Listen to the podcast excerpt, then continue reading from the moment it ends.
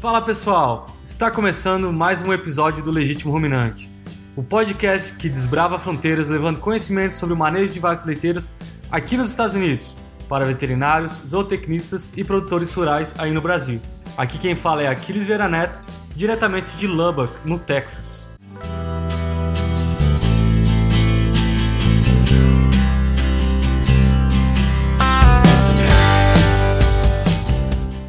No episódio de hoje, iremos entrevistar o professor Vinícius Machado.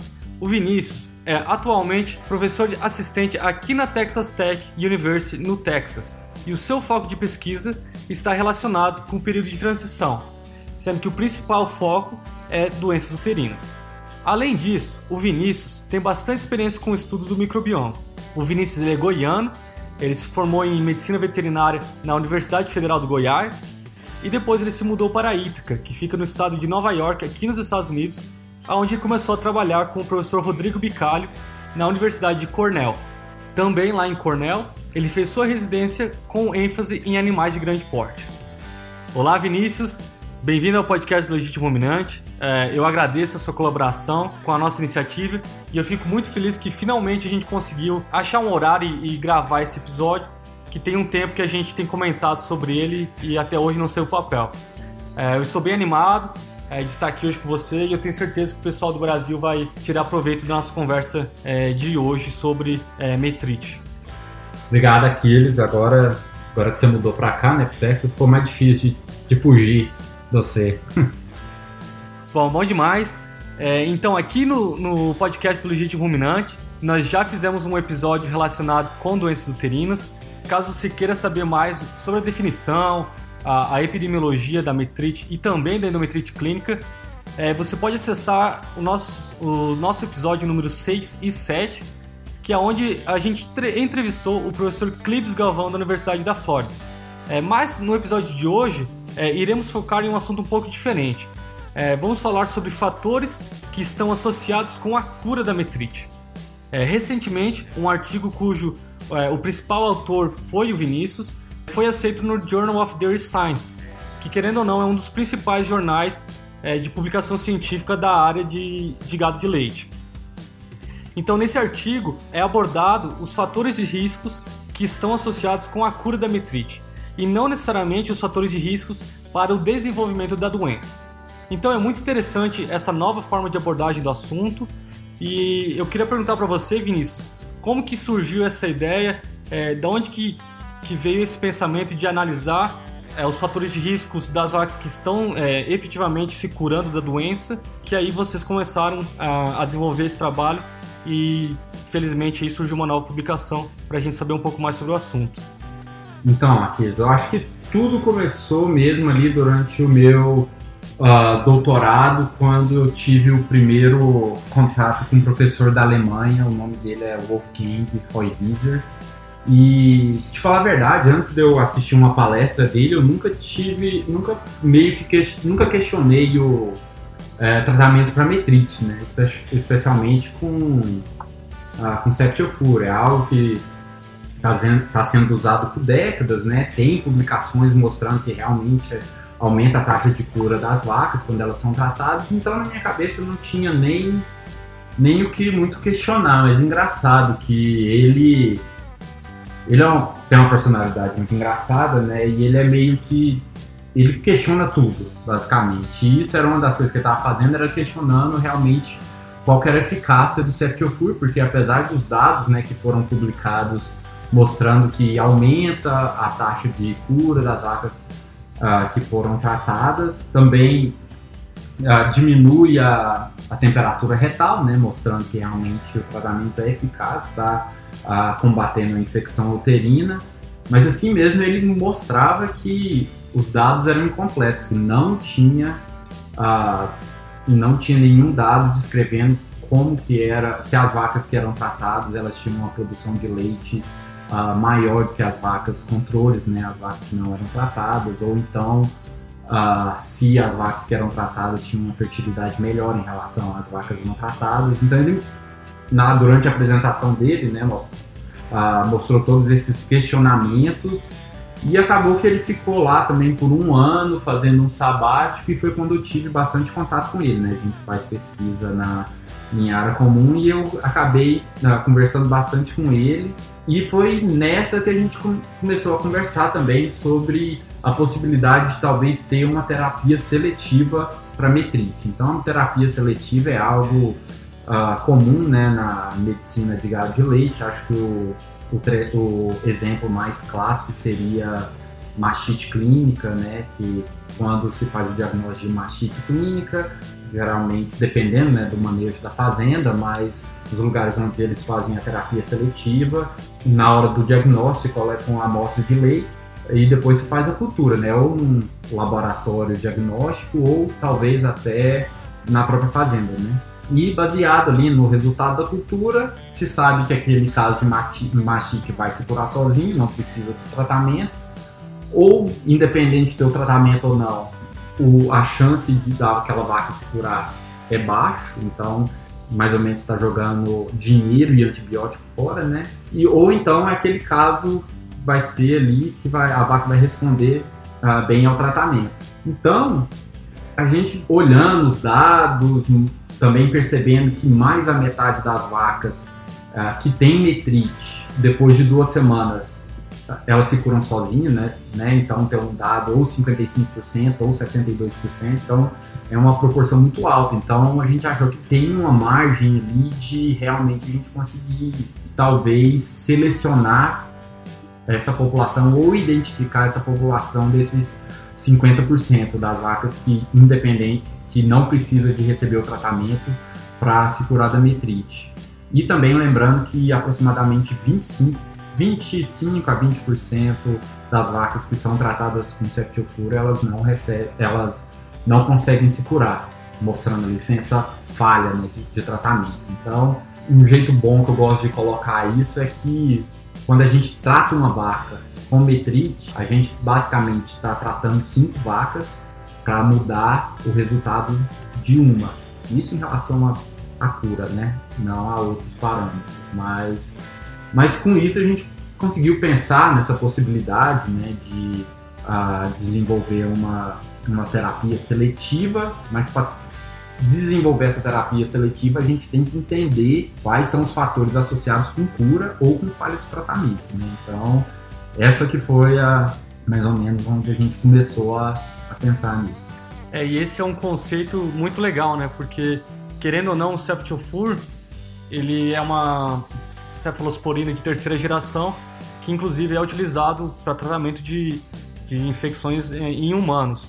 Ou seja, quanto mais a gente entender sobre se aquele animal realmente precisa ou identificar o animal que vai ter maior sucesso com o tratamento do antibiótico, é, isso vai ajudar não só a questão do uso de antibiótico nos animais, mas também evitar propagar aí resistência a, a, a cefalosporina. É assim, essa é um, é um dos dos pontos né, mais importantes, talvez, desse trabalho é a possibilidade de diminuir o uso de antibiótico. Né? Independente se o produtor uh, utiliza da, uh, do septiofur ou ampicilina ou oxitetraciclina, em teoria a gente diagnostica, a gente conseguir identificar essa, esse grupo de animais que se recupera sozinho, independente de ter uso antibiótico ou não, vai diminuir o uso de antibiótico em todas essas outras classes. Mas, mas é, eu acho que é o é, é um da, uma das coisas né, que o pessoal mais se uh, mais se preocupa uma das coisas que o pessoal se preocupa hoje com pecuária é o uso de antibiótico, né? Então tem pessoal que faz pesquisa no gado de corte tentando uh, diminuir o uso de antibiótico e a gente está tentando fazer a nossa parte para desenvolver maneiras para diminuir o uso de antibiótico em gado de leite também. E lógico, a gente tenta colocar tudo na balança, tem a pressão da sociedade, né, que fica uh, sempre querendo esse tipo de iniciativa uh, dos produtores, mas a gente também pensa no lado do produtor que uma vez que ele não, se ele não precisa tratar uma vaca, ele também está economizando dinheiro, né? Então também eu acho que é uma, do ponto de vista do produtor seria algo bem benéfico. Com certeza, tem essa questão econômica, né, que, que pode ser muito importante. É, então, Vinícius, agora que a gente já tem um pouco de embasamento de o porquê que surgiu, como que surgiu essa ideia, é, você poderia contar um pouco como que foi feito é, esse trabalho, é, quantos animais vocês é, incluíram no estudo, como eles foram avaliados? E quais foram os principais parâmetros que vocês estavam interessados em, em tentar determinar, em encontrar uma, uma ligação com o sucesso no, no tratamento da metrite. Então, esse trabalho, na verdade, toda a coleta de dados foi feita pelo grupo do Clips Galvão, né, lá na Flórida. Foi, uh, foi até uma oportunidade boa quando eu estava escrevendo aqui a proposta né, para fazer uh, uh, esse estudo aqui para o Departamento de Agricultura aqui dos Estados Unidos, conversando com o Fábio, que é um amigo meu, o Fábio Lima, que está lá em Davis agora, mas o Fábio chegou, não, vamos conversar com o Clips, eu acho que o Clips tem esses dados, e aí eu peguei os dados do Clips mais para criar um, uh, uns dados preliminares para mandar a proposta, mas querendo ou não, o Clips fez um estudo muito grande, né, com muito animal, e eu acabei pensando, não, acho que isso realmente merece uma publicação. Então a gente pegou os dados do Clips e o estudo do Clips foi um uh, foi um estudo randomizado que ele estava testando um outro tratamento, né, para metrite que é a chama micropartículas de quitosana. Isso. Assim. E essa infusão né, intrauterina de quitosana, que não é um antibiótico, mas tem ação anti, uh, antimicrobiana, ele estava testando esse tratamento para ver quão eficaz ele era, né? Se era comparável ao, ao Septiofur. E o trabalho acabou de ser publicado também no, no Journal of Dairy Science, então quem quiser ler ou ver o trabalho já está disponível. E dentro de, desse estudo, ele teve, ele teve aproximadamente 830 animais uh, diagnosticados com metrite, né? E aí ele dividiu em três grupos. Uh, um grupo com quitosana, o outro com uh, septiofúria e o outro que não foi tratado. Então, desses animais, o grupo da quitosana e a quitosana, uh, na verdade, foi péssimo para os animais, né? Diminuiu, diminuiu a produção de leite, isso em, até em comparação aos, aos, animais não tratados, mas diminuiu a produção de leite, diminuiu a fertilidade, aumentou o risco de descarte. Uh, então, o grupo de quitosana não era interessante para esse trabalho, então a gente nem selecionou esses animais e a gente incluiu animais né, que tiveram metrite, foram tratados cetiofura ou controle, baseado se eles tinham uma amostra de sangue coletada na hora uh, do diagnóstico, né, ou tratamento, dependendo de qual uh, grupo a vaca caía. E a gente teve aproximadamente 150 animais por grupo ou controle ou tratamento que teve a né, que tinha amostra de sangue e, e o, o motivo pelo, pelos quais a gente queria né, uma amostra de sangue é porque tem esses uh, biomarcadores né, que já foi muito associado com metrite, com mastite ou com outros, outras doenças que a gente queria uh, saber qual seria a associação desses biomarcadores. Algum desses clássicos uh, se, de, balanço metabólico seria a beta-hidroxibutirato e ácido graxo não esterificados e também um de inflamação que é bem uh, que é bem utilizado também, já foi até utilizado para tentar diagnosticar metrite em si, que é a aptoglobina, que é uma proteína de, uh, de fase aguda. Então esses foram uh, o motivo pelo qual a gente queria a amostra de sangue. E também a gente pegou porque a gente tinha aproximadamente 150 vacas com metrite que não foram tratadas, 150 vacas com metrites que foram tratadas com septiofura, a gente pegou um subgrupo aleatório de 150 vacas que não tiveram metrite, né, para fazer algumas comparações em relação à performance. Bom, excelente. Então, Vinícius, e, e o que foi observado? É, vocês conseguiram, é, de fato, é, identificar alguns fatores que eles estão associados com uma maior taxa de cura de metrite. E eu acho que também seria interessante, é, como você estava explicando, teve dois grupos de animais, né? Um grupo que recebeu o tratamento com antibiótico e outro que não recebeu o tratamento com antibiótico. É, teve diferença é, nos fatores que você encontrou quando é, tinha a presença ou não da antibiótico terapia? Sim, então, então a cura aqui, para deixar bem claro, né, depois de depois de 14 dias, 14 não, 12 dias depois do, a diagnóstico, o pessoal foi lá, olhou, reexaminou as vacas e essa vaca não tinha sinais de metrite. Ah, ela foi caracterizada como uma vaca que se curou e se ela teve sinais de metrite, ela não curou, né? E igual você falou, a gente mais ou menos ah, estratificou as nossas análises, né? A gente tinha, a gente começou a fazer umas análises do que predizia cura dentro das vacas controles para a gente tentar entender quais são os fatores associados com uma cura espontânea e depois a gente estratificou uh, as vacas também com as vacas tratadas e aí a gente queria saber quais eram os fatores associados com curas dentro das vacas tratadas.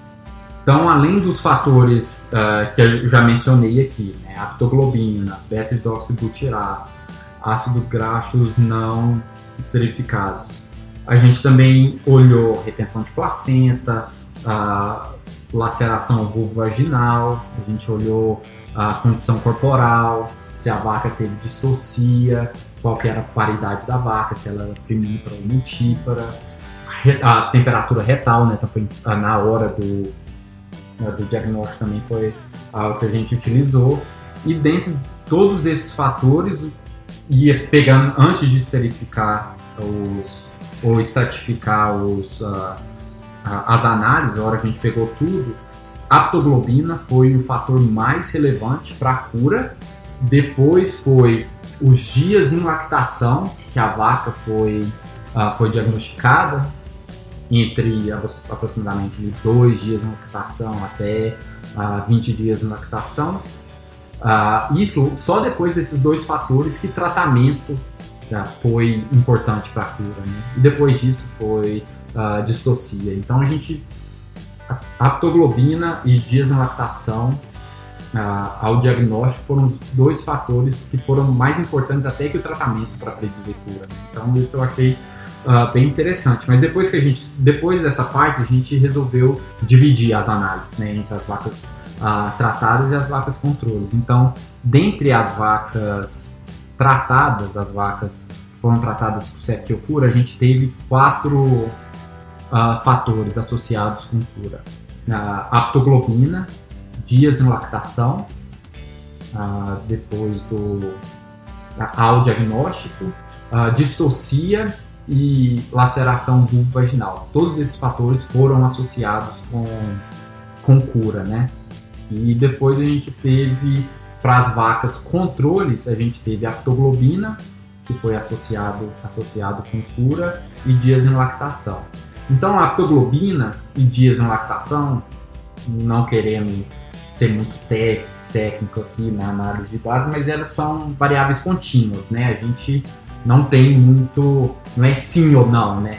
Então a gente resolveu fazer uma análise estatística para a gente definir ali o que é sim e o que é não em relação, ou o que é alto ou o que é baixo em relação à aptoglobina e lactação. Então, para as vacas controles, a gente viu que a aptoglobina alta, que nesse caso seria 0,54 miligramas por ml, uh, foi associado com menor risco de cura, ou menor chance de cura.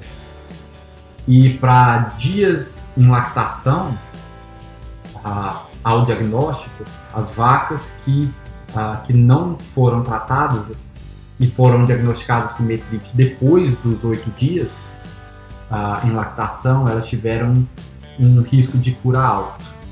Então, basicamente, sim, aptoglobina alta associado ah, com menor risco de cura. E dias em lactação depois dos oito dias associado, associado com maior risco de cura. Né? Então, uh, esses dois fatores foram mais importantes para uh, para as vacas controles. Para as vacas ah, tratadas, né? Vaca que teve aptoglobina maior que 0,78 miligramas por ml, elas tiveram é, um menor risco de cura, né? E as vacas que foram diagnosticadas com metrite antes dos 5 dias ah, pós-parto tiveram menor risco de cura também. E aí depois a gente teve as vacas que tiveram distocia, surpreendentemente tiveram maior risco de cura, que é um pouco contraintuitivo. E as vacas que tiveram a laceração vulvo-vaginal, elas tiveram o menor risco de cura também. Isso dentre as vacas tratadas. Então, basicamente é assim. se a gente fosse com esses dados aqui, a gente fosse desenvolver um modelo de ou um protocolo de tratamento uh, seletivo para metrite. Seria basicamente assim, usando dias em lactação, por exemplo, vai ser mais fácil da gente uh, fazer o exemplo.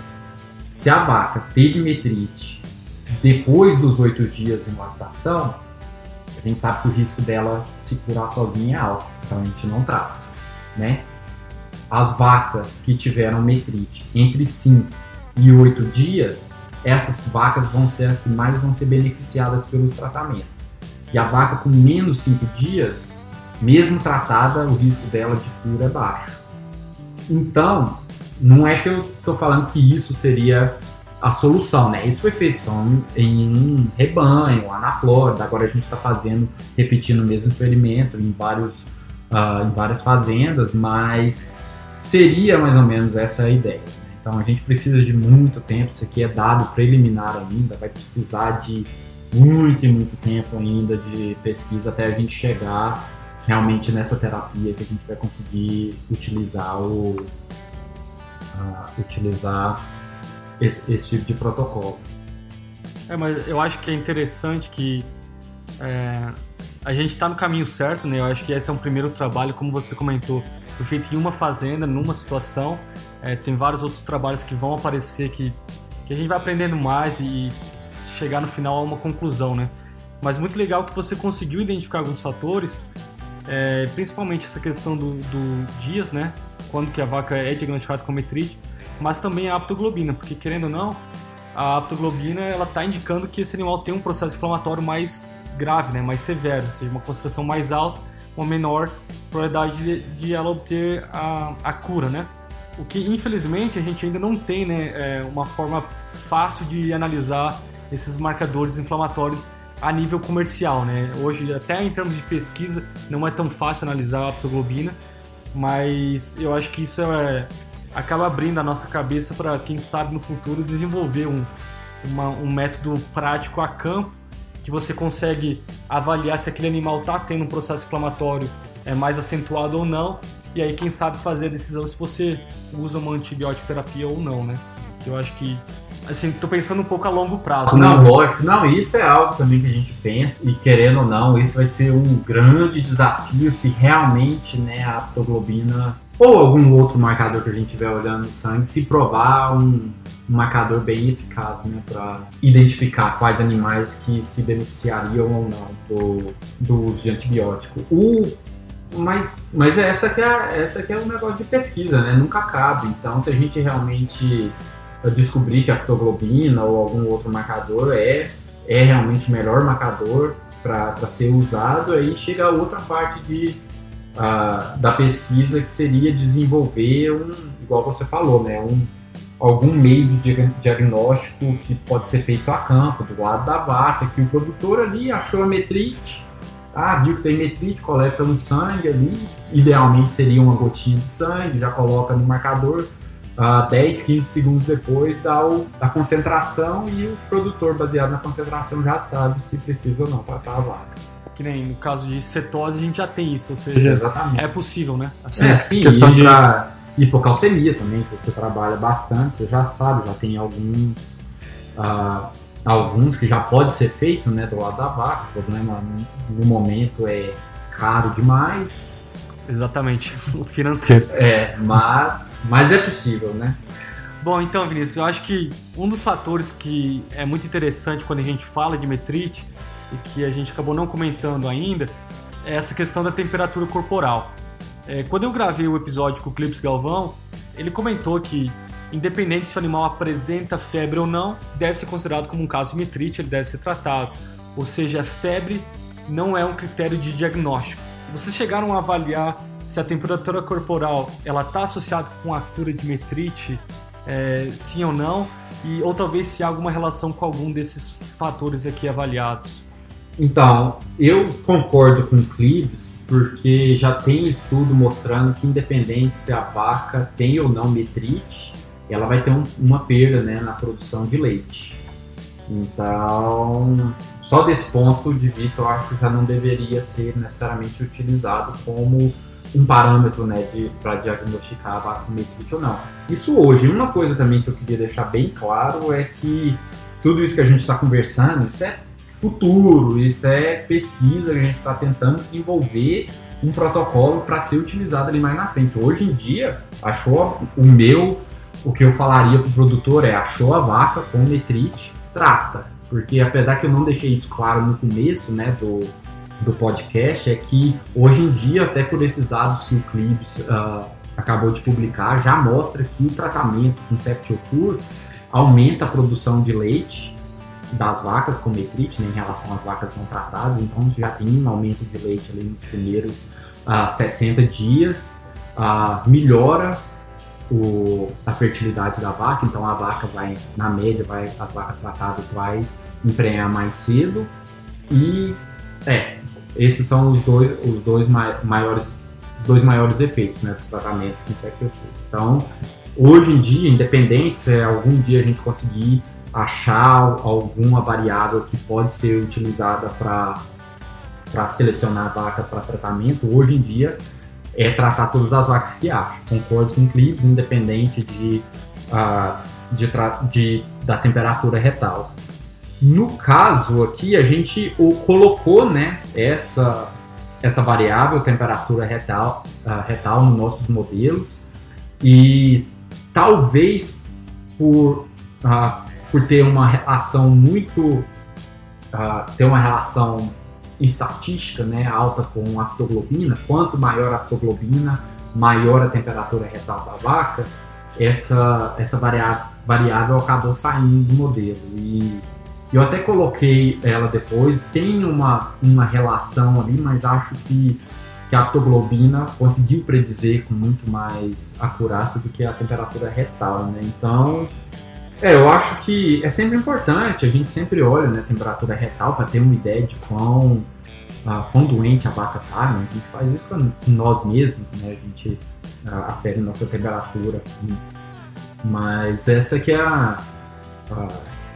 É, eu acho que a temperatura realmente não deve necessariamente indicar se o produtor tem ou não que tratar a vaca. Eu acho que a metrite é aquela descarga fétida, né? Vindo do útero. Então, é esse que deve ser o parâmetro utilizado para vaca. Então, Vinícius, até acho que você deu uma comentada ali quando você estava falando dos dados do, do Clips, mas agora pensando no que realmente interessa lá, é o produtor que está no campo.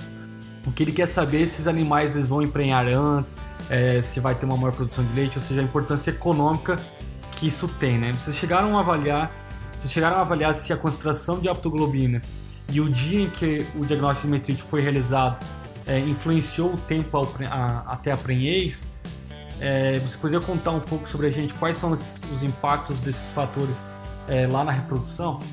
Sim, então, o que eu também concordo né, com você, o produtor não quer saber se a vaca curou, se não curou depois de 12 dias, quer saber se a vaca está respondendo ao tratamento em relação à, à produção de leite. Você falou, produção de leite, a fertilidade, então a gente olhou também esses parâmetros e por isso que a gente utilizou aquelas 150 vacas uh, controle para a gente poder ter mais ou menos uma ideia de qual seria a produção normal, né, entre aspas, de uma vaca. Ali. Então a gente, uh, para as vacas que não foram tratadas e tiveram aptoglobina alta, elas tiveram uma perda reprodutiva significante em comparação aos controles, mas as que tiveram aptoglobina baixa não tanto. E a mesma coisa com dias em lactação. As vacas com ah, dias em lactação depois dos oito dias, né? Elas tiveram uma produção de leite, principalmente, muito comparável às vacas controles. A fertilidade e descarte um pouco, um, um, pouco pior do que as controles, mais comparável às que tiveram ah, diagnóstico de metrite antes dos oito dias. Então, parece que a gente, por esses parâmetros que a gente utilizou nesse dado preliminar, a gente consegue tanto dias em lactação como aptoglobina, se a gente selecionar as vacas para serem tratadas baseado nesses parâmetros, a gente consegue ter uma produção de leite comparável as vacas controles, ou as vacas, não as vacas controles, as vacas sadias, né, que nunca tiveram metrite, mas a fertilidade é um pouco pior ainda que as vacas que não tiveram metrite, mas melhor, melhor do que as vacas que tiveram ou aptoglobina alta ou tiveram metrite antes dos oito dias. Bom, excelente. Então, Vinícius, eu acho que para a gente meio que dar fechar aqui e, e tentar pensar ó, quais são os caminhos que ainda precisam ser tomados. Na sua opinião, é, aonde que a gente precisa ainda trabalhar, o que, que a gente precisa desenvolver para tentar chegar a, a, esse objetivo? A gente sabe que tem uma longa caminhada, que vai ser algo mais no futuro, é, mas o que, que, você acredita que ainda precisa ser é, desenvolvido e entendido para a gente chegar a esse ponto onde a gente vai é, selecionar qual vaca recebe ou não é, o antibiótico e, e, aquilo trará o retorno é, econômico para o produtor? Então a gente falou desses, uh, desses fatores, né, a aptoglobina, dias de lactação ao diagnóstico. Então a gente uh, vê que tem vários fatores, não só um, né, que pode predizer. Então o nosso próximo passo agora é avaliar uh, outros fatores. Então a gente deve ter um painel aí de mais 10, 15 fatores que a gente vai medir no sangue e a gente vai tentar ver quais são esses fatores que vão ser associados. E tem outros fatores também, como por exemplo o desvio né, de produção de leite ali antes do diagnóstico, a vaca está aumentando produção ou não está aumentando tanto assim. Então, todos esses outros fatores vão ser avaliados também. No momento, já está sendo avaliado pelo Clibes, pelo uh, Fábio Lima e o aluno deles, o Eduardo, basicamente montando um modelo estatístico, um algoritmo que vai que essa fórmula que vai ser complicado, que não necessariamente ninguém vai ter que fazer essa fórmula, né, na mão, vai ser tudo uh, por um software que vai ser feito esse algoritmo. Então, a hora que o produtor vê que a vaca está com tá com metrite e ele entra o dado ali no celular, talvez, né, isso é só um supondo que seria essa realidade. Então, ele coloca ali o dado da vaca e aí o próprio uh, celular fala trata ou não. Então, é eu acho que tem muitos outros fatores. O, eu sei que o, o Ricardo Chedel, lá da Flórida, também vai utilizar monitores de iluminação também, como seria ah, possivelmente outros fatores que seriam ah, poderiam ser úteis né, para selecionar vacas com, é, que se beneficiariam do tratamento de ou não. Então, tem vários outros ah, fatores que ainda tem que ser ah, avaliado para ver qual, qual seria o valor desses fatores para o desenvolvimento dessa terapia seletiva.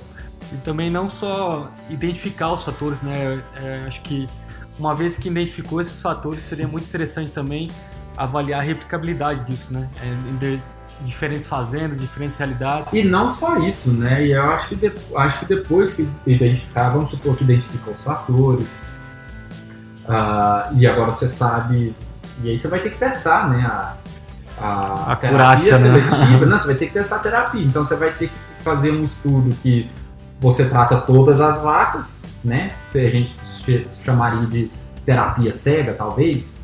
Metrite tratou. Contra um outro grupo que seria a terapia seletiva, que baseado no seu algoritmo, no seu fator que você está utilizando, você, trata, é, você trataria a vaca. E você teria que comparar esses dois grupos e ver, porque querendo ou não, né? No final das contas, como a gente falou, tem que fazer análise econômica, quanto custaria um teste, quanto a mais custaria de, custaria de mão de obra para o produtor para ele implementar. Aqui, igual a gente falou, no final das contas, a gente tem que pensar em sustentabilidade de várias maneiras. Né? Tem que pensar do aspecto econômico do produtor e também do aspecto aqui no tem que pensar no aspecto de bem-estar animal, né, da vaca. Sempre que a vaca apresentar que ela não está melhorando, está tá piorando, tem que tratar a vaca, isso não tem uh, como discutir. Mas também da, do ponto de vista de resistência antimicrobiana, né. Então, uma das coisas que a gente está fazendo agora é ver qual que é o impacto de tratar a vaca com metrite, com septiokur, no desenvolvimento de resistência antimicrobiana. Né? A gente está usando uma técnica que a gente chama de resistoma, né? A gente vai avaliar o resistoma das vacas tratadas e não tratadas para ver uh, que tanto de genes associados com a resistência antimicrobiana está presente na, na população de bactérias das fezes das vacas, né? que seria onde as vacas meio que espalhariam as bactérias com resistência antimicrobiana. Então, porque querendo ou não, se vamos supor que esse tratamento não tenha o septofur, talvez aumente a resistência antimicrobiana, mas por um pouco, por um curto espaço de tempo, talvez seria algo que a gente não precisaria preocupar, preocupar tanto assim, né? Mas, mas é bem, de novo, a gente não sabe, não sabe nada disso ainda. Bom, excelente então, pessoal. É, eu acho que a gente vai ficando por aqui hoje. É, muito obrigado por ouvir o nosso podcast. Eu gostaria de agradecer é, novamente ao Vinícius por colaborar com a gente e gravar esse episódio. É, muito obrigado, Vinícius. Foi um prazer conversar com você hoje. Eu acho que foi muito legal. E por mais que é um assunto que ainda não está sendo aplicado no campo hoje, é, no dia de hoje, né? Mas são sementinhas que a gente no futuro é, provavelmente vai estar implementando é, a nível de produtor também, né? Sim, muito obrigado, Aquiles. Obrigado por, por essa oportunidade de conversar com o pessoal lá do Brasil. Eu acho que não tenho tanta, tanta exposição, né, aos produtores do Brasil até hoje, mas bom demais ter, ter essa oportunidade. Obrigado. Bom, pessoal, participe do programa, entre em contato com a gente é, lá pelo Instagram, arroba Legítimo Ruminante, ou também através do nosso e-mail legitimoruminante.gmail.com que a gente sempre pode selecionar algumas perguntas e incluir é, durante os nossos uh, episódios. É, e também se ficou alguma dúvida sobre o assunto é, que foi abordado hoje no episódio, é, mande para a gente, entre em contato. A gente pode também passar o contato do Vinícius Machado e aí esclarecer as suas dúvidas. Tenha uma boa semana e fiquem de olho nas novidades do Legítimo Ruminante, o podcast que desbrava fronteiras, levando conhecimento sobre manejo de vacas leiteiras aqui nos Estados Unidos para veterinários, zootecnistas e produtores rurais aí no Brasil. O meu nome é Aquiles Vieira Neto e também fazem parte da equipe do Legítimo Ruminante o Iago Leão e a Ana Carolina Silva. Uma boa semana e até a próxima, pessoal.